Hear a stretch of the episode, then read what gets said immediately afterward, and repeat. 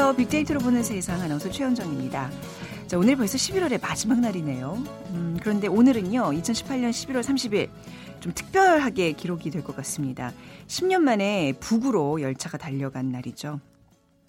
자, 오늘부터 남북 철도 공동조사가 시작됐는데요. 다음 달 17일까지 서해 경의선 개성 신의주 구간과 동해선 금강산 두만간 구간을 어, 운행하면서 점검할 예정입니다. 1936년 베를린 올림픽에 참가한 송기정 선수도 열차를 이용했습니다. 부산을 출발해서 하얼빈, 모스크바, 파리를 거쳐서 베를린까지 대륙 횡단 열차를 타고 올림픽에 참가했다고 하는데요.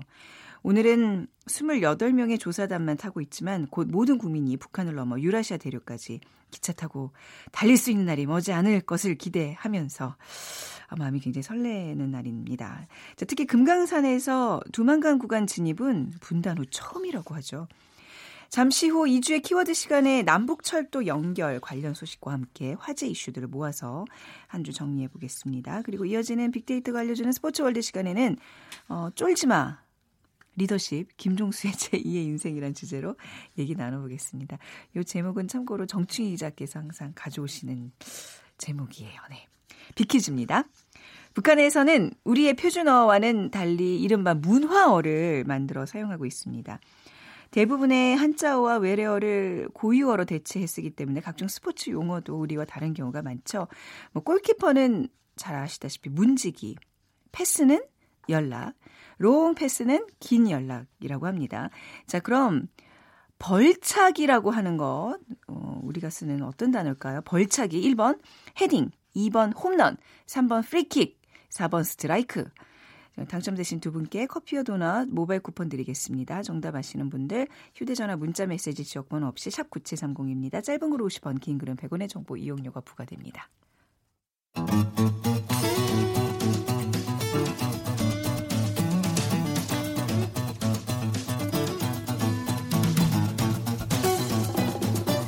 치킨 지수로 본 2주의 빅데이터. 다음 소프트 최지원 이사와 함께 이번 주 치킨보다 많이 언급된 이슈들을 알아봅니다.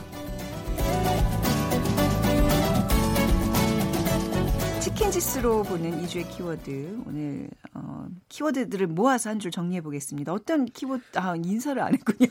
네, 인사 좀 해주세요. 네. 인사 나오셨어요. 네. 아, 예, 아, 죄송해요. 저는 아까 우리가 하도 얘기를 많이 나눠서 그러니까요. 그냥, 그냥 이어가는 이, 차원에서 이해합니다. 네. 청취자에 대한 예의가 아니었습니다. 제가 사과드립니다.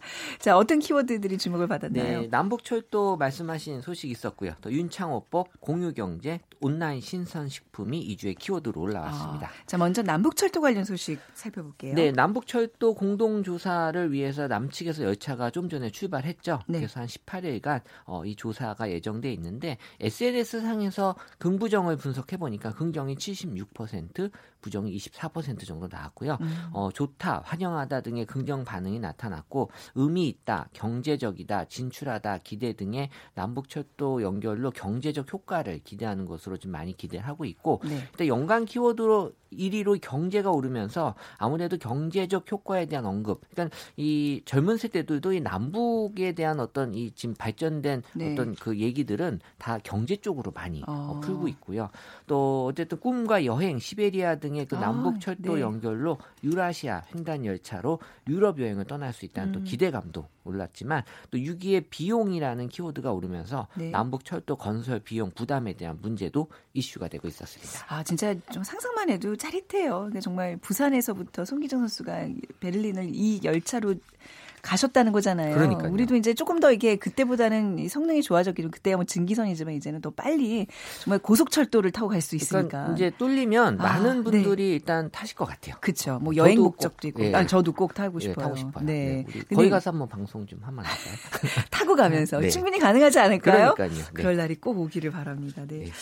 네. 자, 이제 이제 키워드 본격적으로 시작해 볼게요. 윤창호법 얘기해 볼까요? 국회 본회의 통과했어요? 네, 윤창호법은 이제 음주운전으로 인명 피해를 냈을 때 처벌 수위를 높이는 특정 범죄 가중 처벌 등에 관한 법률 개정안을 말하는데요. 국회 법제사법위원회가 지난 28일 전체회를 열어서 개정안을 처리했습니다. 개정안은 음주운전으로 사람을 사망하게 한 경우에 법정형을 현행 1년 이상 유기징역에서 무기징역 또는 3년 이상 징역으로 상향 조정을 했습니다. 네.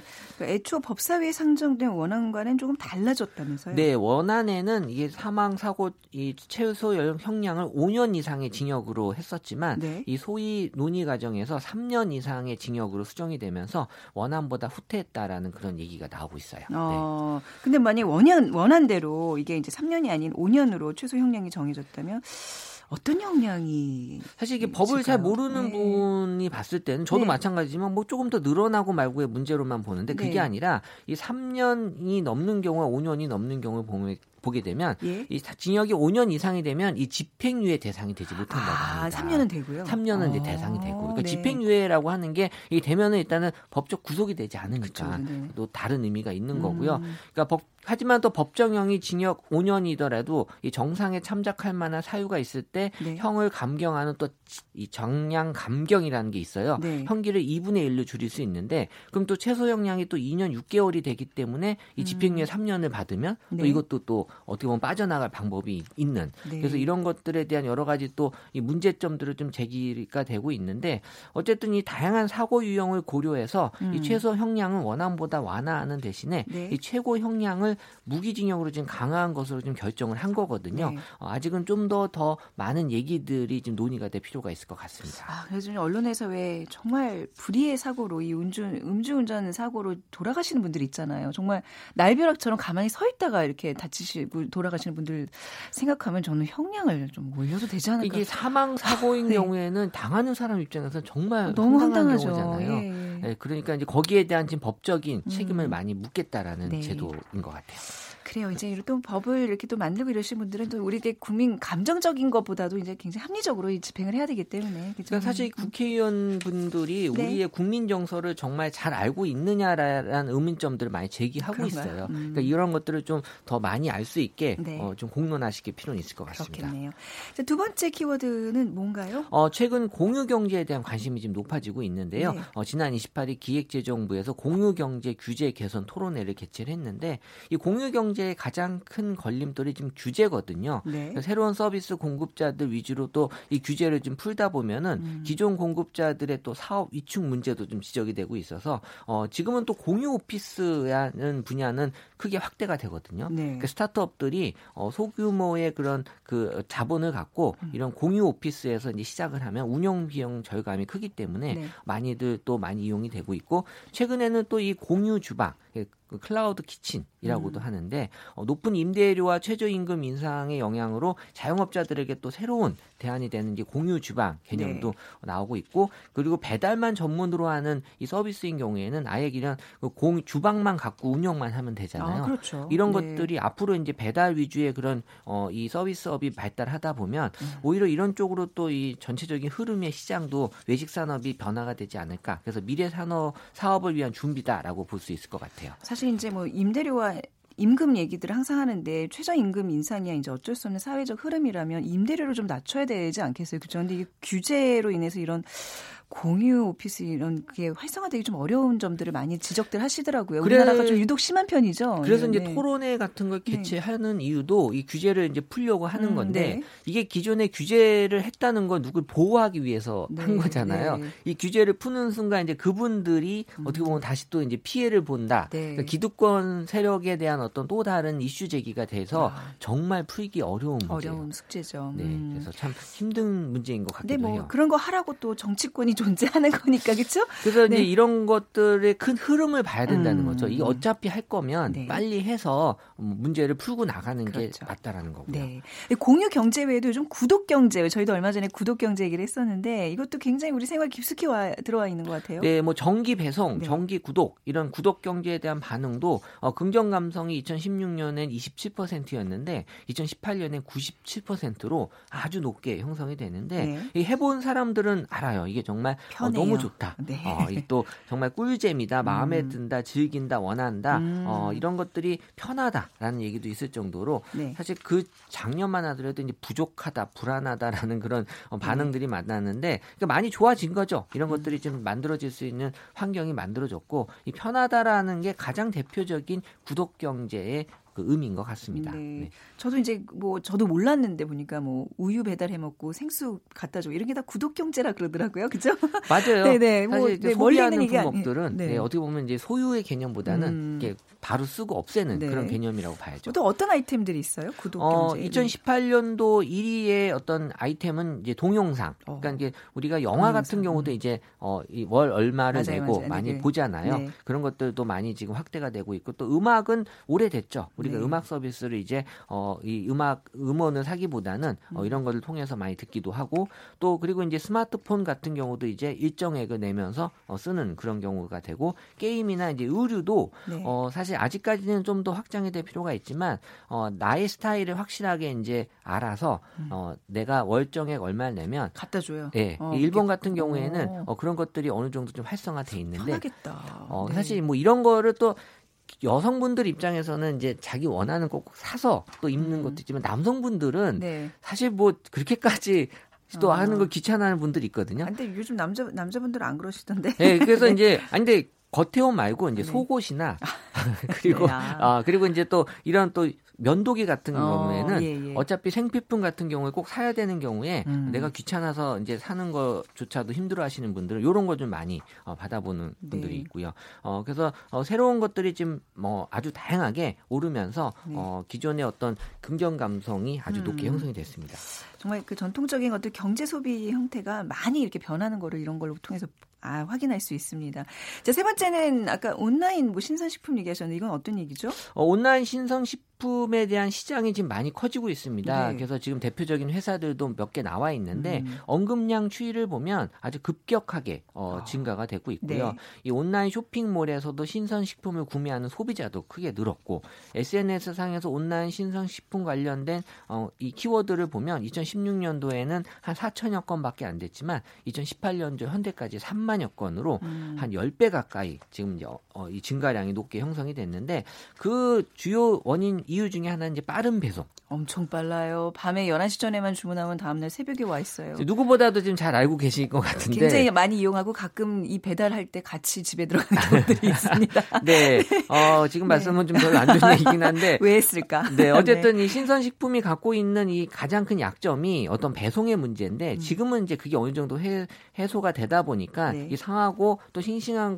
것들을 잘 우리가 해결할 수 있는 문제가 되면 어, 안 받아볼 이유가 없죠. 그 많은 네. 소비자들이 좀 이용을 하고 있고 어, 그래서 말씀하신 대로 오후 11시까지 주문하면 다음날 오전 7시에 또 배송이 되는 음. 이런 서비스들 일명 새벽 배송 서비스가 네. 어, 가능하기 때문에 어, 우리가 아침에 사실은 이런 것들 또 해 먹기가 되게 음. 수월한 것 같아요. 그렇죠. 특히나 이제 이런 맞벌이 부부 집에서는 아주 유용하게 쓰는데 좀 뭐 약간의 더 코스트는 있어요. 더 비용은 발생하지만 충분히 그거 근데 이제 엄, 치를 만한 비용 맞아요. 엄마들이 예전에는 네. 이제 즉석 식품 같은 거를 네. 아이들에게 네. 학원 이제 시간 네. 어, 바쁘니까 이걸 해주면서 되게 죄책감이 들었는데 음. 신선식품은 음, 네. 사실 조금 차이는 있지만 그래도 해준다는 느낌이 그치. 강하게 든다는 거예요. 네. 그래서 이제 죄책감이 들지도 않고 네. 또 건강에 대한 또 네. 이런 긍정 감성도 많아지고요. 그렇죠. 감성어가 굉장히 높은 좋은 얘기들이 많을 것 같아요. 네, 긍정 감성 75%로 높게 형성이 음. 되고요. 지금 SNS 상에서도 이제 주문한다. 그러니까는 네. 많이 주문을 하고 있다라는 거고요.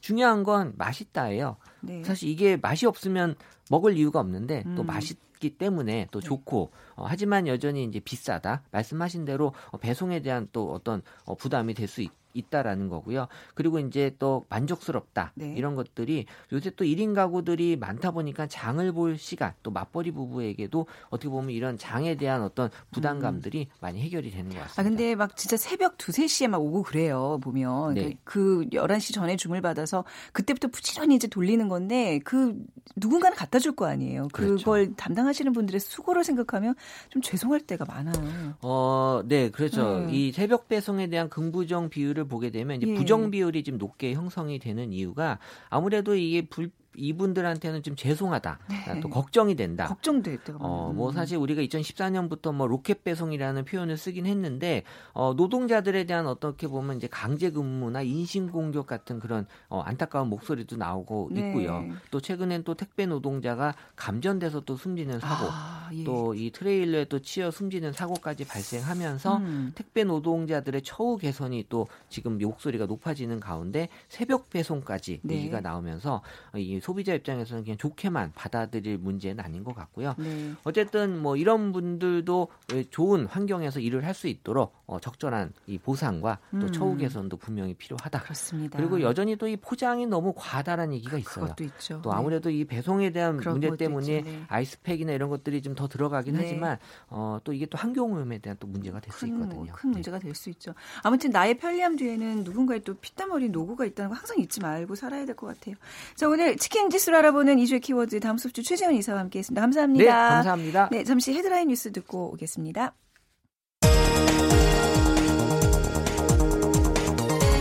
한국은행이 기준금리를 1년 만에 0.25%포인트 인상했습니다. 한은의 이번 금리 인상 배경에는 한미 간 금리 격차와 소득보다 빨리 늘고 있는 가계부채가 꼽힙니다.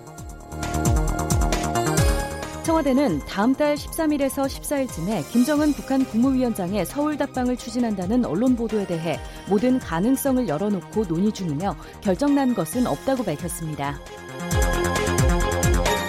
남북은 오늘 시범 철수 대상인 비무장지대 내 감시초소 GP의 완전 파괴와 공동 유해 발굴 지역인 강원도 철원 화살머리 고지 일대 지뢰 제거 작업을 완료합니다. 지금까지 헤드라인 뉴스 조진주였습니다.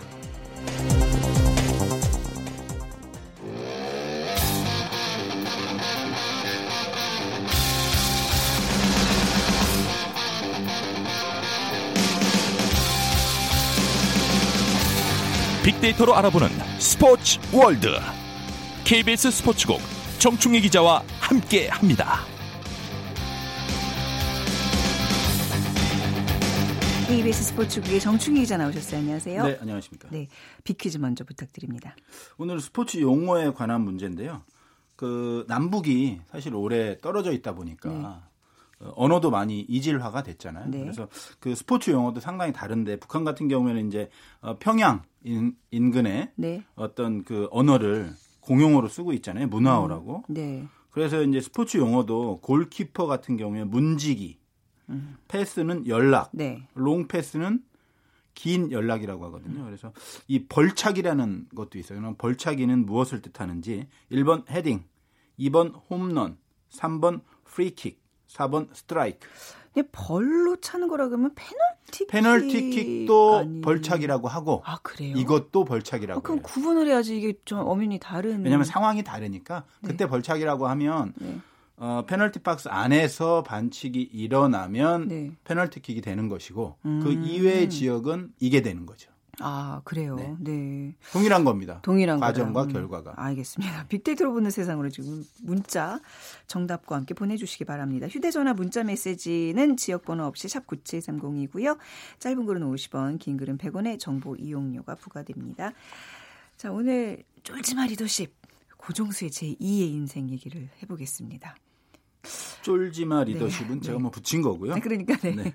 어, 고종수가 보통 선수로 기억을 많이 하실 텐데 네. 이제 벌써 이제 마흔이 넘어서 어, 고종수 하면 그 잘생긴 그 어. 고종수 선수잖아요. 저 뭐. 고종수 선수를 알아요, 제가. 이렇게 스포츠를 잘 모르는데. 잘 생겼나요? 잘생긴 선수 아닌가요? 뭐. 자, 잘못 알고 있는 인터넷. 잘 생겼다고 볼 수도 있고요.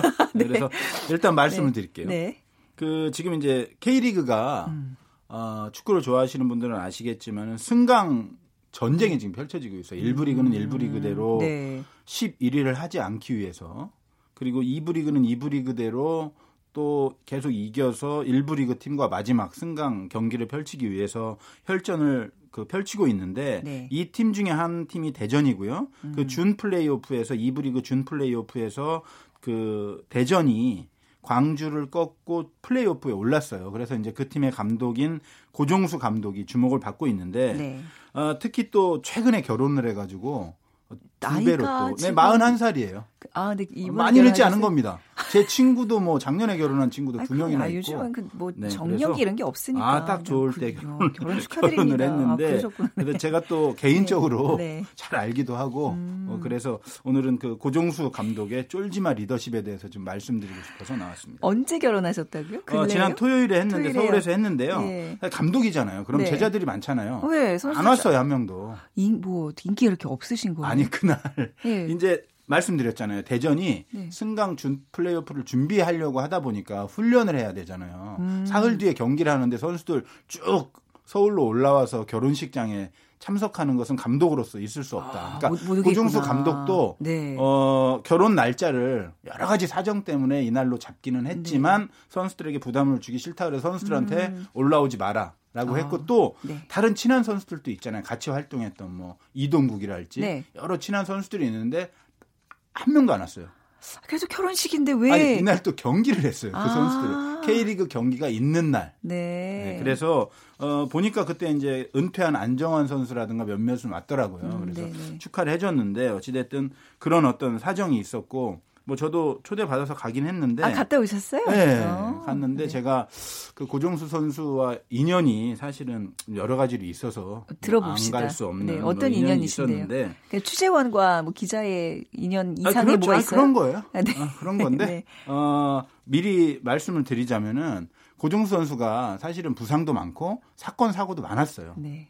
뭐 어렴풋이 기억하시는 분들이 있겠지만 근데 음. 고종수 선수가 어, 새 출발을 하려고 할때 네. 항상 거의 제가 만났습니다. 만나서 음. 뉴스를 했는데 어, 그 당시에 항상 공을 들고 왔어요. 축구공을. 아, 네네. 주로 공원에서 만났거든요, 네. 제가. 공을 들고 공원에서 왔는데 네. 왜 공을 들고 왔냐 네. 물어보면 얘기가 항상 똑같아요. 어렸을 때 축구를 시작할 때 자기가 축구가 너무 좋아서 공을 껴안고 잤대요, 항상. 네. 그래서 그 공을 껴안고 잘 때 축구를 시작할 때 초심으로 돌아가겠다라는 음. 강력한 의지를 표현하기 위해서 항상 공을 가지고 왔고 그래서 네. 제가 그걸 취재를 해서 뉴스를 많이 해서 네. 좀 많이 친해졌어요. 그러니까 어려울 때 네. 그래도 제가 음. 어, 고종수 선수와 이야기를 많이 나눴기 때문에 네. 고종수 선수도 어, 제가 뭐 고맙다 이런 건 아니고 음. 음, 어려울 때 자기가 깊은 이야기를 그래도 어느 네. 정도 한 기자기 때문에 불렀지 않았나 이런 생각이 들어요. 기자 입장에서는 그 불미스러운 사건을 취재해서 그걸 내보내는 기자가 있을 테고 뭔가 이렇게 재개를 꿈꿀 때 이제 그걸 좀 도와주는 기자가 있을 텐데 주로 좋은 일만 다 했어요, 하셨네요. 저는. 다, 했는데, 하셨어요? 네. 다 했는데 어찌 됐든 고종수 선수가 그뭐 하여튼 불운과 여러 가지 네. 어, 사건 때문에 그 뭐 약간 부정적인 이미지도 있었던 것도 사실이잖아요. 그런데 사실 되게 착하고 음. 성실한 사람이에요. 네. 그래서 제가 그런 거는 항상 믿고 있었기 때문에 네. 그 다시 재기하고 부활한다고 했을 때 항상 제가 찾아갔던 거죠. 아, 그러셨군요. 사실 고종 선수는 팬들도 굉장히 많았어요. 대단했죠. 실력도 그렇고 영어도 그렇고 별명이 해서 네. 앙팡 테리블이었어요. 앙팡 아, 테리블. 아시죠, 불어? 앙팡은 이제 어리다. 앙팡 테리블. 네, 어떤 뜻이죠? 무서운 아이. 무서운 아이. 네. 라는 뜻인데 다- 당시에 어 그 3대 선수가 있었잖아요. 음. 안정환, 이동국, 고정수. 그래서 잘생겼다고 말씀을 하셔서 제가 약간 어, 좀 그랬던 게 네. 안정환, 고종, 이동국 선수보다는 잘생기지 않았잖아요. 아이 그걸 어떻게 순위를 아. 매겨요? 그 스타일이 다른데 저는 고종 선수가 더 좋아요. 아, 그렇습니까? 네, 예. 아, 제 네. 스타일이에요. 그래서. 지금 남편과 결혼을 한 걸로. 네. 어쨌든 그때 네. 그 안정환 이동국 선수 같은 경우에 그 고종수 선수와 함께 정말 오빠 부대들 몰고 음, 다녔고 특히 네. 안정환 이동국 같은 경우에는 또 잘생긴 외모 네. 그리고 고종수 시- 선수는 실력이 또 받침이 아, 뒷받침이 대단한 되니까. 실력은 그러니까. 기본이고 고종수 선수는 조금 달랐어요. 음. 그러니까 이 안정환과 이동국 서- 선수가 상당히 좀 전통적인 축구를 네. 하고 한다면 고종수 선수는 아주 창의적인 축구를 어, 했어요. 그래요. 네. 아주 절묘한 패스라던가 어떤 절묘한 슈팅이라던가 아, 그런 것들로 인해서 인기가 진짜 많았고 뭐 세리머니 음. 또 대단했어요. 뭐 텀블링 세리머니, 비행 세리머니. 그래서 사실은 기자들 사이에서는 천재 중에 천재는 고종수다. 그런 말이 있었을 정도로 아. 네. 상당히 고종수 선수가 그 뭐라고 얘기해야 되나요? 천재성 하나만큼은 제가 볼 때는 음. 네. 지금 뭐 손흥민 선수도 있고 박지성, 뭐 이영표 유명한 축구 선수들이 많지만 이거는 제 그냥 아주 개인적인 사견인데 네, 네. 가지고 태어난 네. 그러니까 천재성만 놓고 본다면 고종수 선수가 1위가 아닐까라는 생각을 할 정도로 대단한 재능을 가지고 태어났어요. 네. 근데 뭐 나름 그 실력을 좀 발휘하기에는 좀 많이 이렇게 덜컹거리는 계기들이 좀 있었던 거네요. 일단 부상이 많았어요. 부상이 그리고 많았고, 네. 제가 기억나는 게 너무 안타까웠던 것이 텀블링 세리머니 하고 내려오다가 무릎을 그래, 다쳐가지고 맞아요. 그런 적 있었죠. 네. 네. 그런 적도 있었고 뭐 여러 사건 사고도 있었고 정말 제가 특히 이 기억나는 경기가 하나 있어요. 네. 2001년에 네. 요코하마에서 세계 올스타와 한일 올스타가 경기를 했어요. 월드 월드컵 공동 개최 기념으로. 네. 그 당시 이제 세계적인 선수들이 다 왔는데 상대편 골키퍼가 호세 루이스 칠라베르트라고 정말 대단한 골키퍼였어요. 골 넣는 골키퍼로 유명했고 네. 그 선수를 꼼짝 못하게 그냥 얼어붙게 만든 프리킥 골을 고종수 선수가 넣었어요. 왼발로. 네. 그래서 그 당시에 정말 세계적으로도 그 주목을 많이 받았고 또 제가 거기 그 자리에 있었어요. 그 현장에서 보면 소름 끼치죠. 뭐 짜릿짜릿했죠. 네. 당시에 최용수 선수도 있었고 뭐 그랬는데 그 정도로 재능 음. 이 재능은 정말 대단했다 이런 어떤 평가를 받는 선수가 고정수고 네. 그 재능을 반도 발휘하지 못했는데도 불구하고 네. 대단한 업적을 남겼다라는 평가를 하는 그 전문가들도 있거든요. 네. 그 정도로 뭐 대단한 선수였어요, 사실은. 그러니까 그 옛날을 이렇게 추억하면 고종수 선수에 대한 어떤 빅데이터 상의 반응은 좋은 얘기들이 많을 것 같은데 어떤가요? 어, 긍정과 부정이 저도 찾아보고 예. 좀 놀랐는데 어, 상당히 부정적인 의견도 많아요. 왜냐하면 네. 어, 고종수 선수 같은 경우에 사실은 계속 말씀드리지만 음. 일단 부상이 되게 많았고요. 그리고 구설이 좀 있었어요. 구설이 있었고, 어, 네. 있었고 또 이러저런 큰 사건은 아니지만 그 구설이 어떤 자잘한 거있는 건지 좀 게- 조금 네, 사건 사고도 사건, 있었고 사고, 네. 네, 그런 것도 있었고 아. 뭐 그래서 좀 보면 네. 연관 검색어가 뭐 좋다, 네. 멋지다, 재밌다, 미치다 이런 게 있는데 네. 좀 부정적인 게 음. 극성 맞다, 게으르다, 아픈 기억. 이 어, 게으른. 천재라는 별명도 있었어요. 아. 너무 재능이 뛰어나니까 그거 믿고 조금 더 어, 뭐 너무 수 연습 안 하는 거. 아니냐라는 어떤 일부의 시각도 있었는데 제가 알기로는 연습은 열심히 하는 선수예요. 그런데 약간 부상이 너무 많고 그런 어떤 사건 사고 같은 게 어쩌다 한 번씩 일어나다 보니까 네. 부정적인 이미지가 어, 쌓인 게 아닌가 이런 네. 생각도 사실 들어요. 또 워낙 천재성을 보이면 사람들이 더 많은 기대를 그렇죠. 하잖아요. 네, 그것도 좀 기대하죠. 부담이 됐을 것 같아요. 근데 아무튼 이제 그런 과거를 딛고 지금은 지도자로서 지금 감독이시잖아요. 그렇습니다. 예, 쫄지마 리더십. 근데 리더십이 그럼 좋다는 얘기인가요? 나쁘다는 얘기인가요? 어떤 의미에서 붙인 제목인지 궁금하네요. 뭐 제가 나쁘게 얘기하겠습니다. 그러니까 네. 지도자로도 사실은 처음에 출발은 별로 좋진 않았는데 음. 뭐 고등학교 코치로 시작했으니까요. 네. 명성에 비해서는 그런데 이제 그 김호 감독이 대전 사장으로 가면서 네. 스승이죠. 네. 대전 2부 리그 감독으로 갔는데 처음에 별로였어요. 그러니까 10개 팀 중에 9위하고 막 음. 네. 못하고 그랬는데 결국은 지금은 그 포스트 시즌까지 이끌었잖아요. 그런데 네. 선수들한테 취재를 해보면 고종수 감독이 가장 중요시 하게 생각하는 것이 주눅 들지 말라는 거예요. 음. 막 전략 전술도 중요하지만 너희들이 경기장에서는 최고라고 생각해라. 네. 그것이 선수 시절과도 일맥상통하는 거예요. 네. 고종수 선수는 항상 자기가 최고라고 생각하고 뛰었던 거죠. 음. 그래야 상대 선수에게 주눅이 안 된다는 거예요. 그러니까 전에 홍명보 감독이 이런 말 한 적이 있어요. 지단이랑 붙었는데 네. 딱 막으려고 섰는데 네. 순식간에 저쪽으로 가 있더래요. 아. 그게 빠르기도 하지만 네. 자신이 주눅 들어 있었다라는 거죠. 주눅 들어 있으면 축구를 못 한다. 맞습니다. 그래서 실력이 떨어지더라도 주눅 들지 않고 그래요. 자기 축구를 하다 보면 네. 실력도 늘고 경기에서도 이길 수 있는 것이다. 네. 그래서 고종수 감독이 지금 이 선수들을 이렇게 어떤 자신감이 없는 이브리그 선수들을 자신감 있게 만들어 놨고 음. 그래서 이제 승강 플레이오프까지 이끌었는데 이젠 부산과 또 해야 되고요. 음. 네. 그래서 거기서도 만약에 이기면 1부 리그 11위랑 해야 되는데 그 도전이 성공으로 끝나던 아니면 음. 2부 리그에 계속 남던 네. 고종수 어, 감독의 지도자 생활이 이제 시작이고요.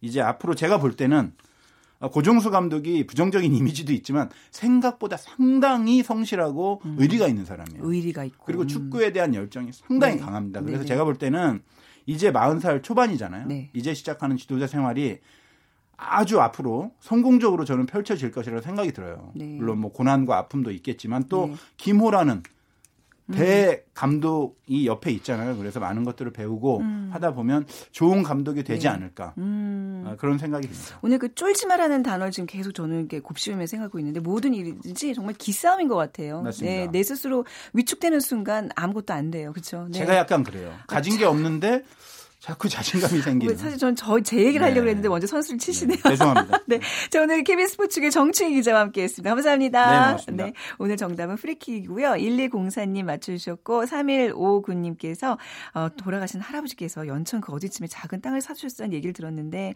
통일이 되면 그곳에 큰 원두막 짓고 싶다는 얘기를 네, 남겨주셨습니다. 두 분께 커피와 도나 모바일 쿠폰 드리면서 오늘 시간 마무리할게요. 지금까지 아나운서 최현정이었습니다. 고맙습니다.